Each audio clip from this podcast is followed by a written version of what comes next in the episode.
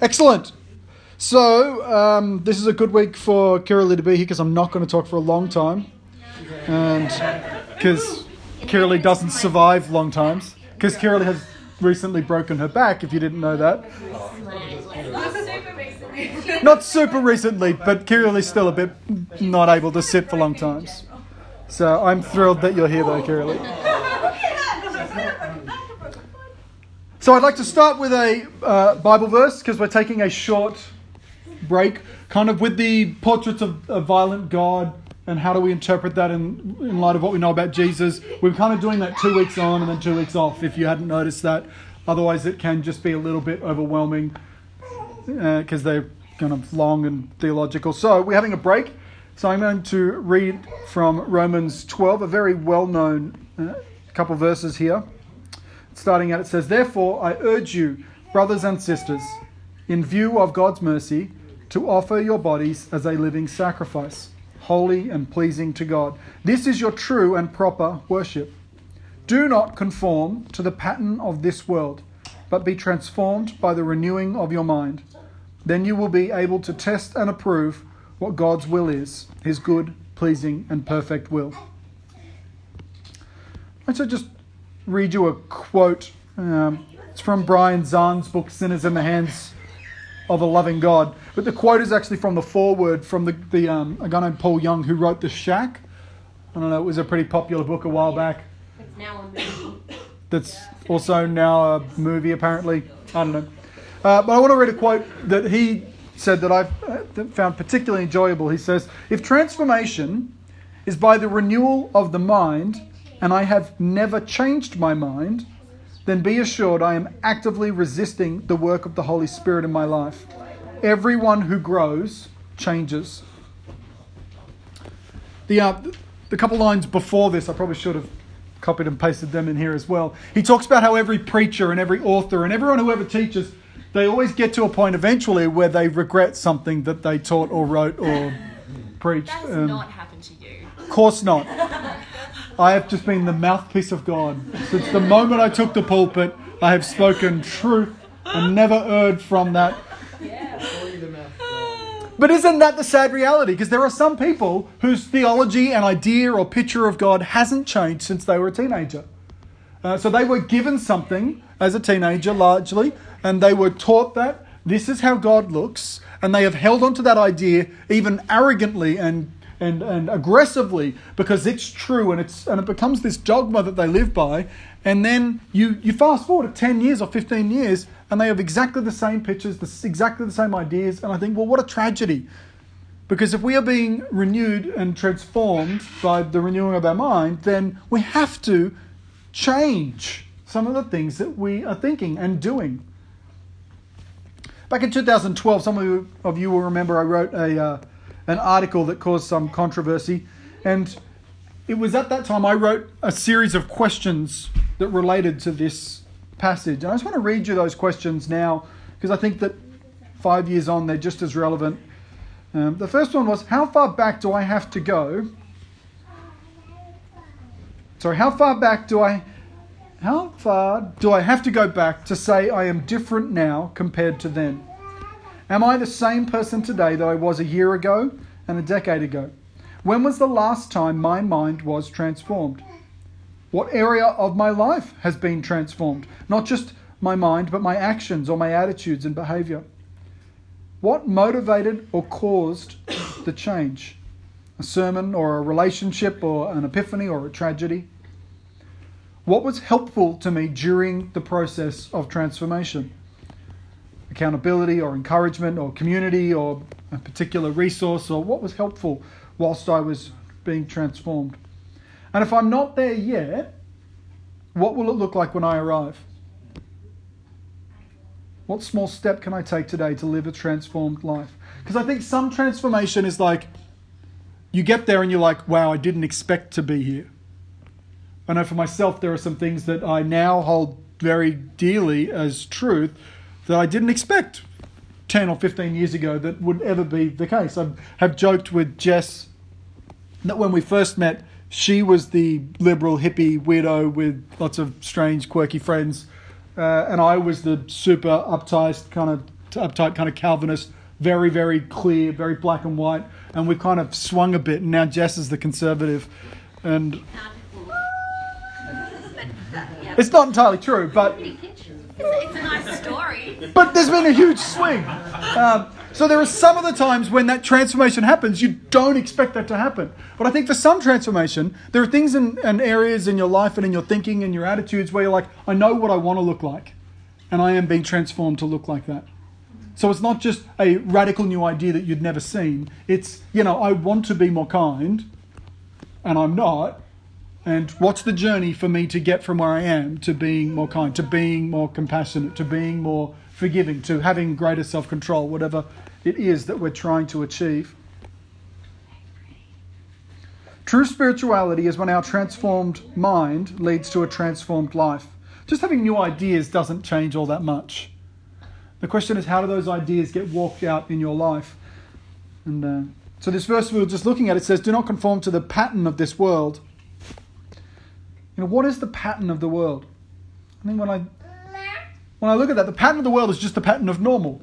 So it's like when Jesus is teaching his disciples and the crowds that gathered, he's like, well, you've heard an eye for an eye, a tooth for a tooth. He's saying, this is the pattern of the world. This is normal. This is what people do. If someone pokes you in the eye, you poke them in the eye back. Um, but he says, that's the pattern of the world. But I tell you to um, to love your enemies. The pattern of the world is to simply love your family or your nation or your people or your gender or your race or your whatever, us and them that you can identify. That's the pattern of the world. It's us and them. And that's just not the pattern of the kingdom of God. And what I really love about this, because I'm going to read through the, the remainder of this section of Scripture, is that Paul follows up this idea of being transformed by the re- renewing of your mind with a whole section on how to do community better. Because the idea that it, you would just grow and be transformed in isolation doesn't make any sense when you look at the early church, when you look at the ministry of Jesus. It's entirely about relationship. It's entirely about connection and community. So when he follows up this idea of saying, don't follow the pattern of the world, be transformed by the renewing of your mind, he then says, and here is how you can relate to each other in a way that will encourage that. So I want to jump in now in verse three. It says, for by the grace given me, I say to every one of you, do not think of yourself more highly than you ought, but rather think of yourself with sober judgment in accordance with the faith God has distributed to each of you. For just as each of us has one body with many members, and these members do not all have the same function, so in Christ we, though many, form one body, and each member belongs to all the others. We have different gifts according to the grace given to each of us. If your gift is prophesying, then prophesy in accordance with your faith. If it is serving, then serve. If it is teaching, then teach. If it is to encourage, then give encouragement. If it is giving, then give generously. If it is to lead, do it diligently. And if it is to show mercy, do it cheerfully. Love must be sincere. Hate what is evil and cling to what is good. Be devoted to one another in love.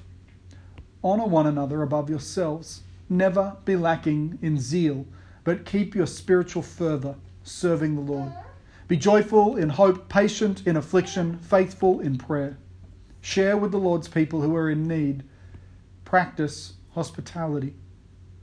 Bless those who persecute you. Bless and do not curse. Rejoice with those who rejoice. Mourn with those who mourn. Live in harmony with one another. Do not be proud, but be willing to associate with people of low position. Do not be conceited. Do not repay anyone evil for evil, and be careful to do what is right in the eyes of everyone. If it is possible, as far as it depends on you, live at peace with everyone. Do not take revenge, my dear friends, but leave room for God's wrath. For it is written, it is mine to avenge, I will repay, says the Lord. On the contrary, if your enemy is hungry, feed him. If he is thirsty, give him something to drink. In doing this, you will heap burning coals on his head. Do not be overcome by evil, but overcome evil with good. So this whole section of Scripture is entirely about relationship, because having a transformed mind or not having a transformed mind has a huge impact on my marriage and on my friendships and on the people that I live with and the community that I'm a part of, and ultimately it then has an impact on the workplace that I'm, and it, it flows out. The way that we do relationship and intimacy, do we either follow the pattern of the world when we only serve the us's and, and we hate and persecute the them's? Having a transformed mind impacts all of these areas. Uh, what I want us to do is I, I would like us to find some Bibles. At least everyone should have a telephone with a Bible. And go to these this section of Scripture in Romans twelve. If you can do that now. A real paper Bible. Wow.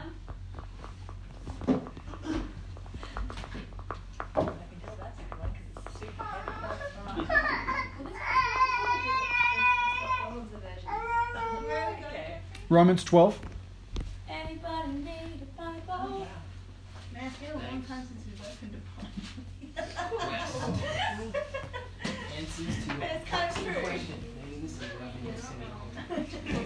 And what I'd like us to do, and maybe, and we'll do this in groups so that everyone has to engage in it in a meaningful way.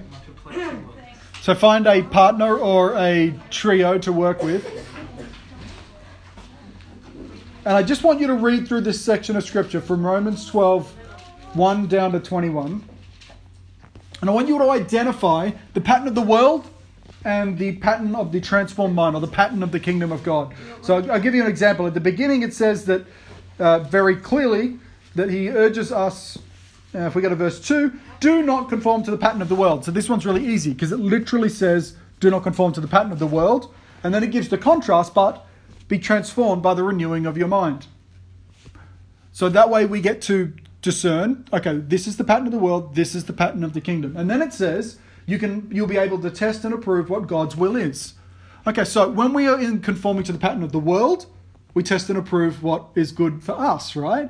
Whereas in the kingdom of God, we test and approve what is good in the kingdom of God and what God approves of. So I just want you to go through and try to find the contrast all the way through. So some other examples, so like the pattern of the world, you'd be devoted to self, whereas in this Scripture it says to be devoted to one another in love. Or it says to the pattern of the world, in one section it says that we should keep our zeal. So the pattern of the world would be to, to lack zeal and spiritual fervour, whereas the, in the kingdom of God we want zeal and spiritual fervour. So I just want you to go through it, and for almost every verse, and uh, so for occasionally, it's kind of like verses four to eight, there's like one idea. But I want you to go through that and just identify the pattern of the world and the pattern of the kingdom. All right, so we are going to quickly run through it together. Does someone want to read through it verse by verse? Or we can take it in turns and then we'll quickly comment. Fire it up, Natalie. Go for it. Stop at the end of each verse? Yeah, sure. From verse one? Yeah, that's normally where we start. I'm just checking. All right, let's do it. Therefore, I urge you, brothers and sisters, in view of God's mercy, to offer your bodies as a living sacrifice, holy and pleasing to God. This is your true and proper worship. We had a question about what bodies it was referring to. Like, was it referring to our physical bodies or our spiritual bodies or the body of Christ? Probably all of those things would be appropriate. Our bodies. So what is the, what's the reflection on that then? When we think about that in the context of the pattern of the world and the pattern of the kingdom.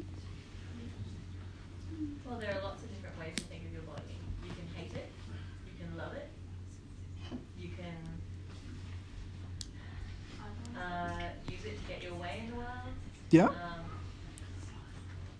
So I reckon that like that last one, that you, like how we use our bodies in terms of getting our way, I reckon that really fits with the pattern of the world.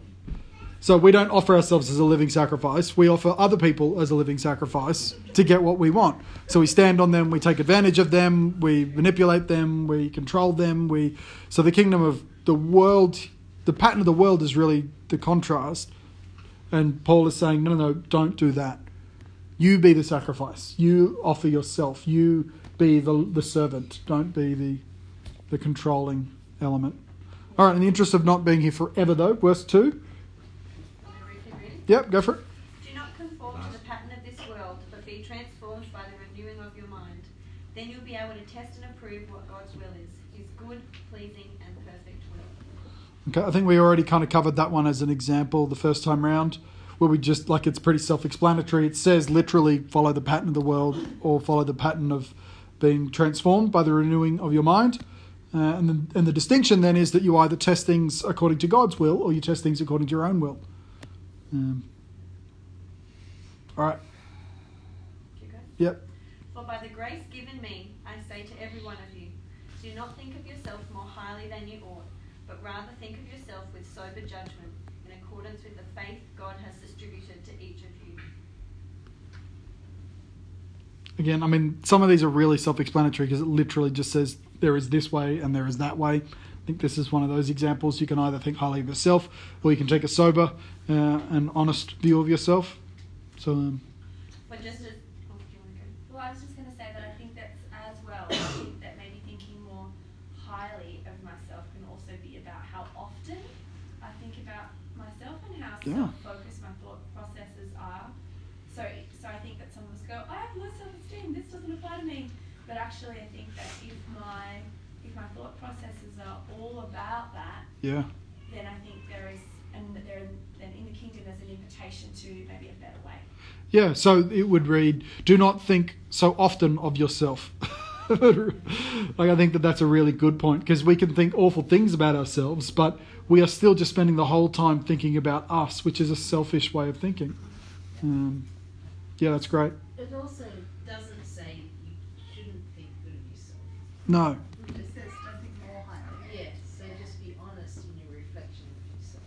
Yeah. But I don't think you should think like crap. No, it's not about self-deprecation. No. no.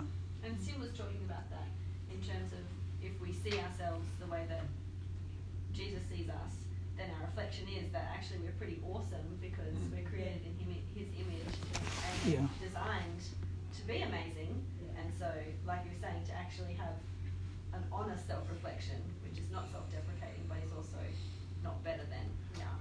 It's great. And also, I think not like that.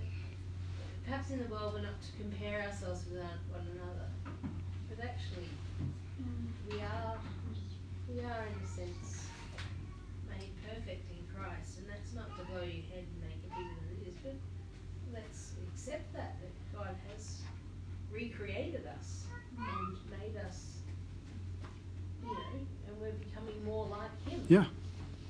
You know, which is also pretty amazing. For just as each of us has one body with many members, and these members do not all have the same function, so in Christ we, though many, form one body, and each member belongs to all the others. How did you guys interpret that? We need to be in community. Yeah. To, like, you can't function if you're just an eye, and eye can't function by itself. And yeah. Um, it's pretty useless by itself. I think all the verses kind of from four all the way through to verse eight talk about the distinction between isolating ourselves or being in community, in fellowship with one another, and valuing one another for what we bring instead of comparing. And, and gifts, yeah.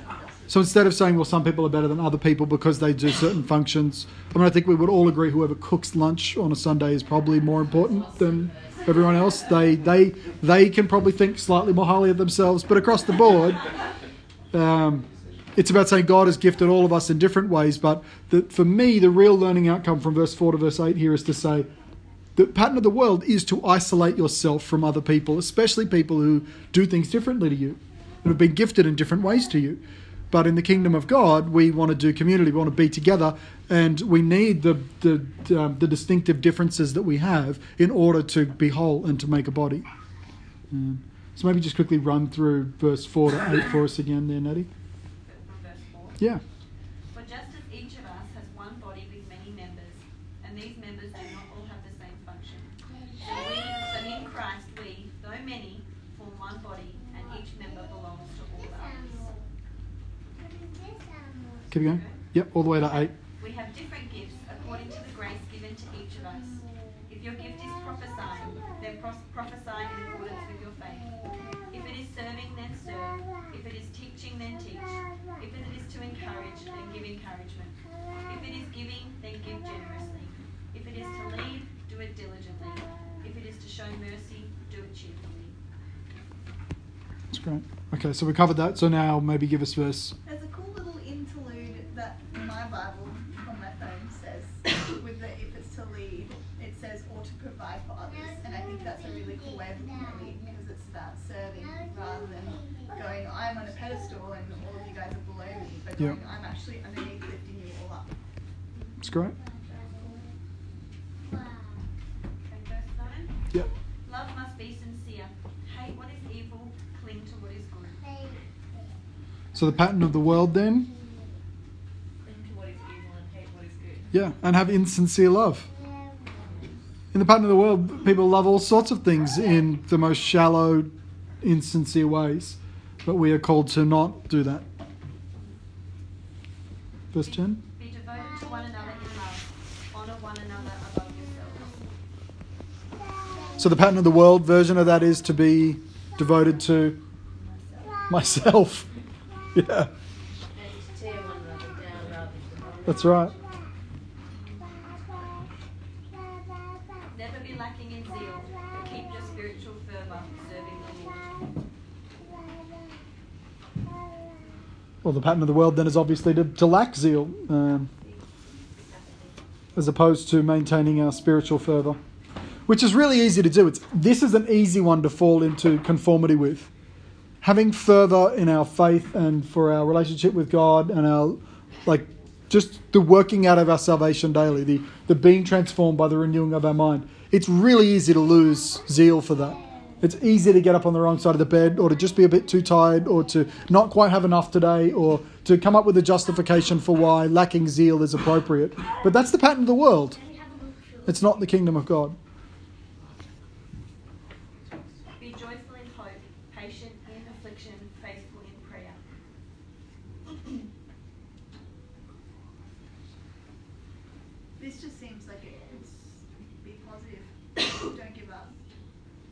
Yeah. But I mean, it's so easy to be bitter and impatient and angry, especially patient in affliction. Like, this is not being written to a group of people when they think affliction is not getting the car park they want, or affliction is, you know, being forced to bake a cake for someone they don't like, or affliction is... This is people who are literally being flayed and tortured and hunted, and these are people who are meeting in secret. These are people who are, like, they are being told, be patient in your affliction. And I think the church is sorely lacking in patience in our affliction. And we're very quick to be angry that our rights are violated and that we're no longer allowed to pass judgment and control people, you know, like we used to be able to. And like this is a real, there, the conformity to the pattern of the world is so easy to see here. But as citizens in a different kingdom, we are told to be patient in affliction and faithful in prayer.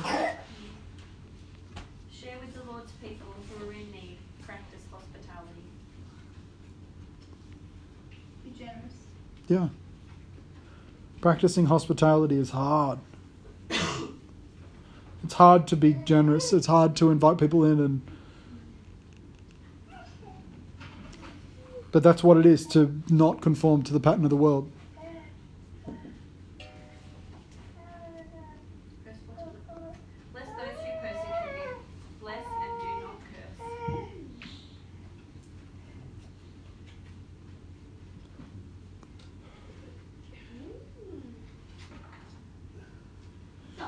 If only the church would listen to this throughout history.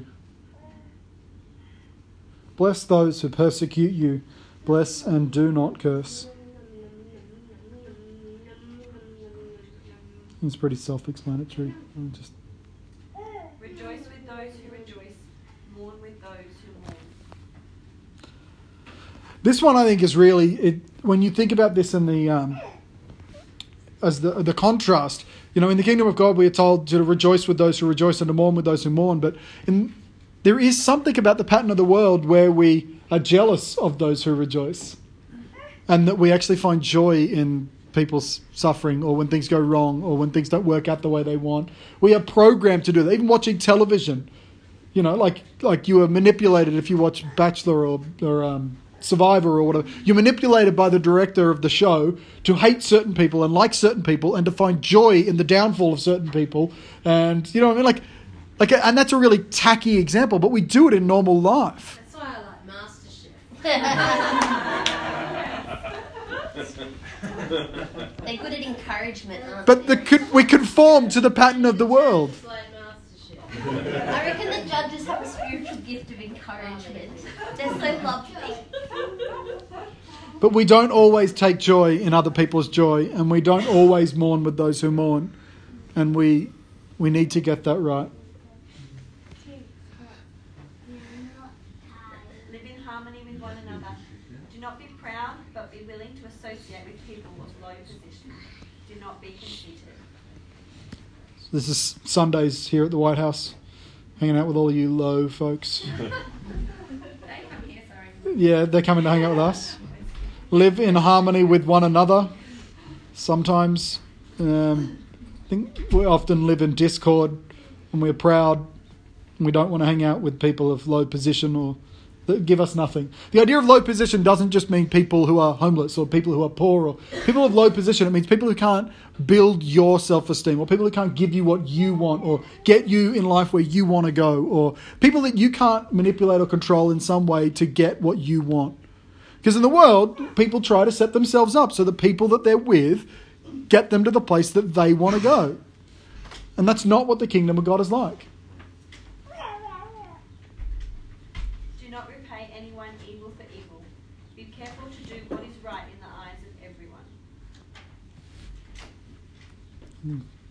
Again, that's pretty self-explanatory. In the pattern of the world, we do repay evil with evil. And we do it in a proud way, and we do it in a way where we feel like we've done the right thing. You know, to get good petty vengeance on someone, you feel like you've had a victory. That's not what it's like in the kingdom of God. What does it mean by be careful to do what is right in the eyes of everyone? It means that you should live in such a way that you aren't leaving, like people aren't confused.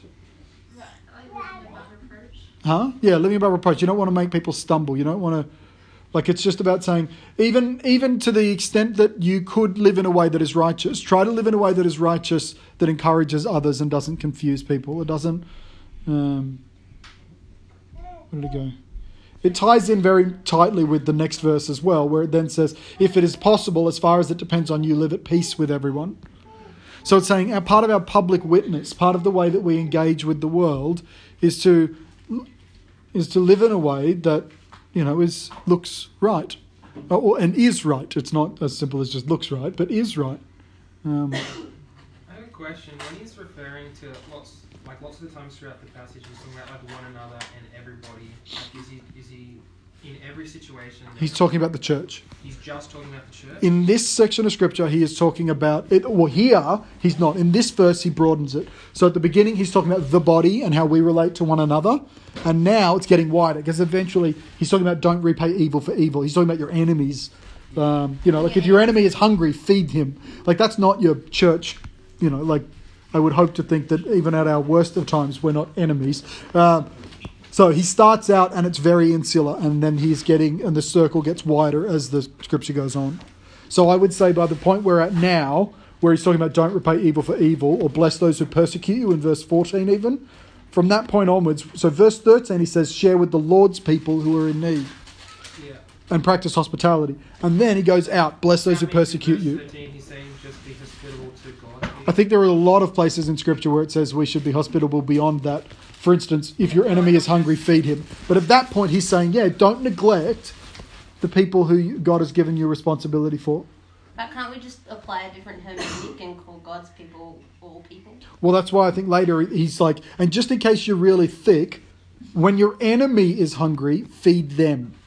So he's like, he's like saying, there is no one that is being left outside of this mandate to be loving and compassionate and kind and... Can you just write one verse and just say feed everyone regardless though? Well, but then we we read it with the conformity to the world and we read it and we go, yeah, yeah, everyone is us, not them. That's what we've done all throughout history. Jesus said the same things. Why he makes a point of saying, no, no, no, the most extreme version of this is you have people who you hate, love them, feed them, serve them. So he's like, that's, to me, it's he's trying to avoid any confusion here. The people who are trying to hunt you down and kill you, feed them. But should you also encourage them and teach them and lead them and prophesy to them? And no, I would say that he's that's a mandate he's saying to the church. But don't they I don't think it's the responsibility well. of the church to encourage or lead or, or maybe encourage or mandate or teach or until someone is part of that fellowship. I don't think we have a right to just go to our enemies and tell them how they should live and teach them. But we should go to them when they're hungry and feed them. That's how we earn the right to engage with them and to do life with them, is we love them and we serve them. And then they become part of that body, and then we can teach them everything Jesus commanded. Uh, but I think that we need to do the loving and the serving way before we do the teaching. Hmm? That seems to be how all the best like foreign missionaries work, is with kindness first. Yeah. Like somebody said, you know, um, you must always tell people about Jesus if necessary. Use, Use words. words, yeah. Yeah. And when you do it in the other order, then you get some nasty cultural stuff. Yeah. I don't know where we're up to, Natty. Are you paying attention? Yeah. Great. um, if it is possible, as far as it depends on you, live at peace with everyone. Do not take revenge, my dear friends, but leave room for God's wrath. For it is written, "It is mine to avenge, I will repay," says the Lord. Now this one, I mean, this one opens up a theological bag of worms. Because the the view that we've been holding in the, our last or current series is that God's wrath is not him stepping in, it's him stepping back. So that the, the consequence of sin is inbuilt into the action. Uh, so, you know, like if you punch the person next to you, they'll probably punch you back. It's already inbuilt. God doesn't need to step in and punish you because the consequence is inbuilt. If you drink lots and abuse your body, you'll probably get sick and, and hurt. The consequence of your bad choice is wrapped in it. So what normally happens is God tries to protect us mercifully from the consequence of our choices. Uh, whereas in this verse here, it's like, eventually, if God feels that by withholding the consequence of your choices is only furthering to harden your heart, God will step back and wrath will come in. When his protection is removed, then the, the roaring lion that de- de- seeks to devour and destroy will come in.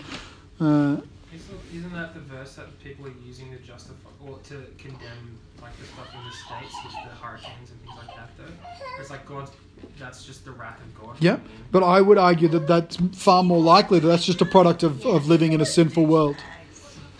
I don't think that, like, I think that there there would be incidences where you could say God has stepped back and something's happened, but we also live in a universe where there is a cosmic conflict and there is a battle waging between principalities and powers and good agents and bad agents, and stuff just happens. So I don't think that when a person gets cancer, it's because God removed his protection from cancer. I think it's just because our bodies are broken. And I think in some explicit examples, you could say this disaster was because God actively stood back, because the scripture does record that, like the flood. But I don't think that you can then turn that into a universal rule. You can only you can only look at that and say that this is something that can happen.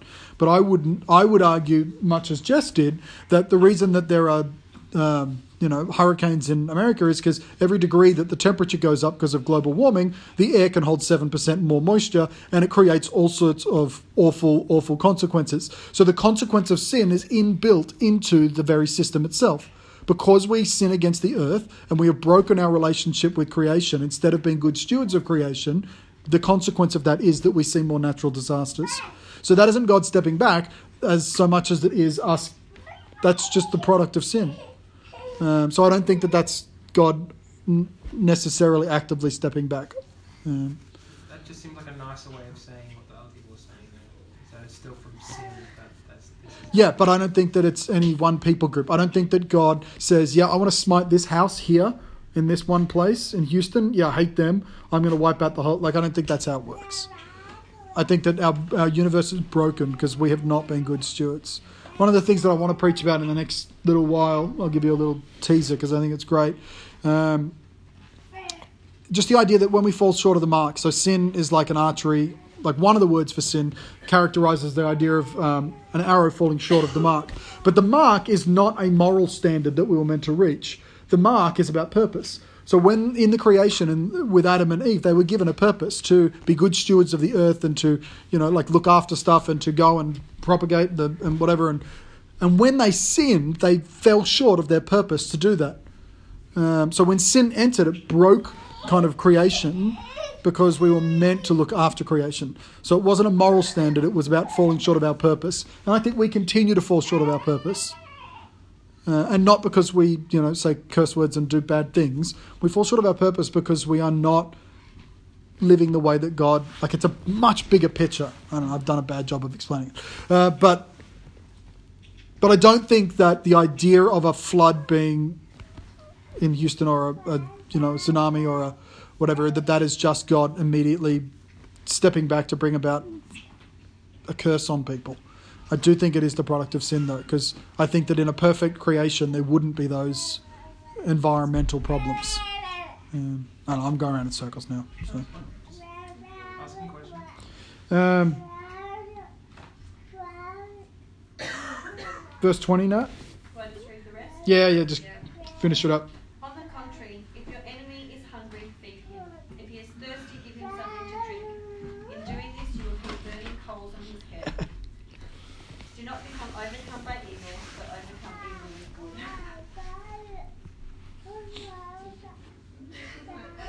Oh, I've heard that the burning coals thing actually is a good thing. Like, to us it sounds like it's painful, but um, they would be carrying the embers around so people could all light their fire.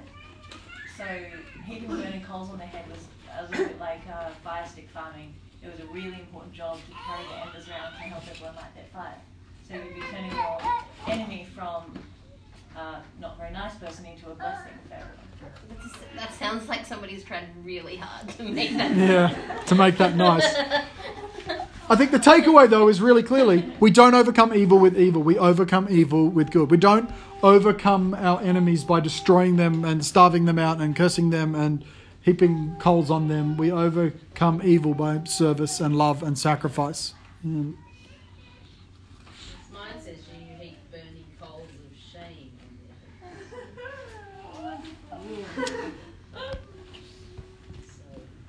I mean, there's, there's certainly plenty of, plenty of examples where people, people, governments, whatever, have really persecuted, done done bad stuff to people who everyone can see are actually good people. And in the end, sometimes it's those very persecutors who end up saying, what on earth are we doing? Yeah. This is this is ridiculous. These are good people. Yeah. Um, yeah. And and the, the shame actually pushes push them to repentance. Yeah. Heavenly Father, I just ask that you would help us to uh, overcome evil with good. You would help us to offer ourselves as living sacrifices, not just um, in our thinking, but Lord, change our thinking and then change the way we choose to live. Uh, transform our minds.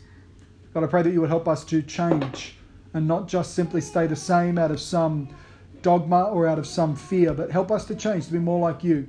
Help us to embrace uh, a greater level of kindness and compassion. Help us not to be conformed to the pattern of this world or even the pattern of how we were raised or the pattern of the, the well-meaning ideas that we've held. But may we be conformed to your purpose and your will and your kingdom. Um, I pray that in Jesus' name. Amen. Great.